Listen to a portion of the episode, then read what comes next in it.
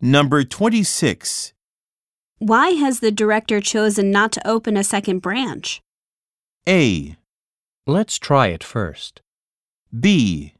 He's explaining his decision today. C. Don't open any of these boxes.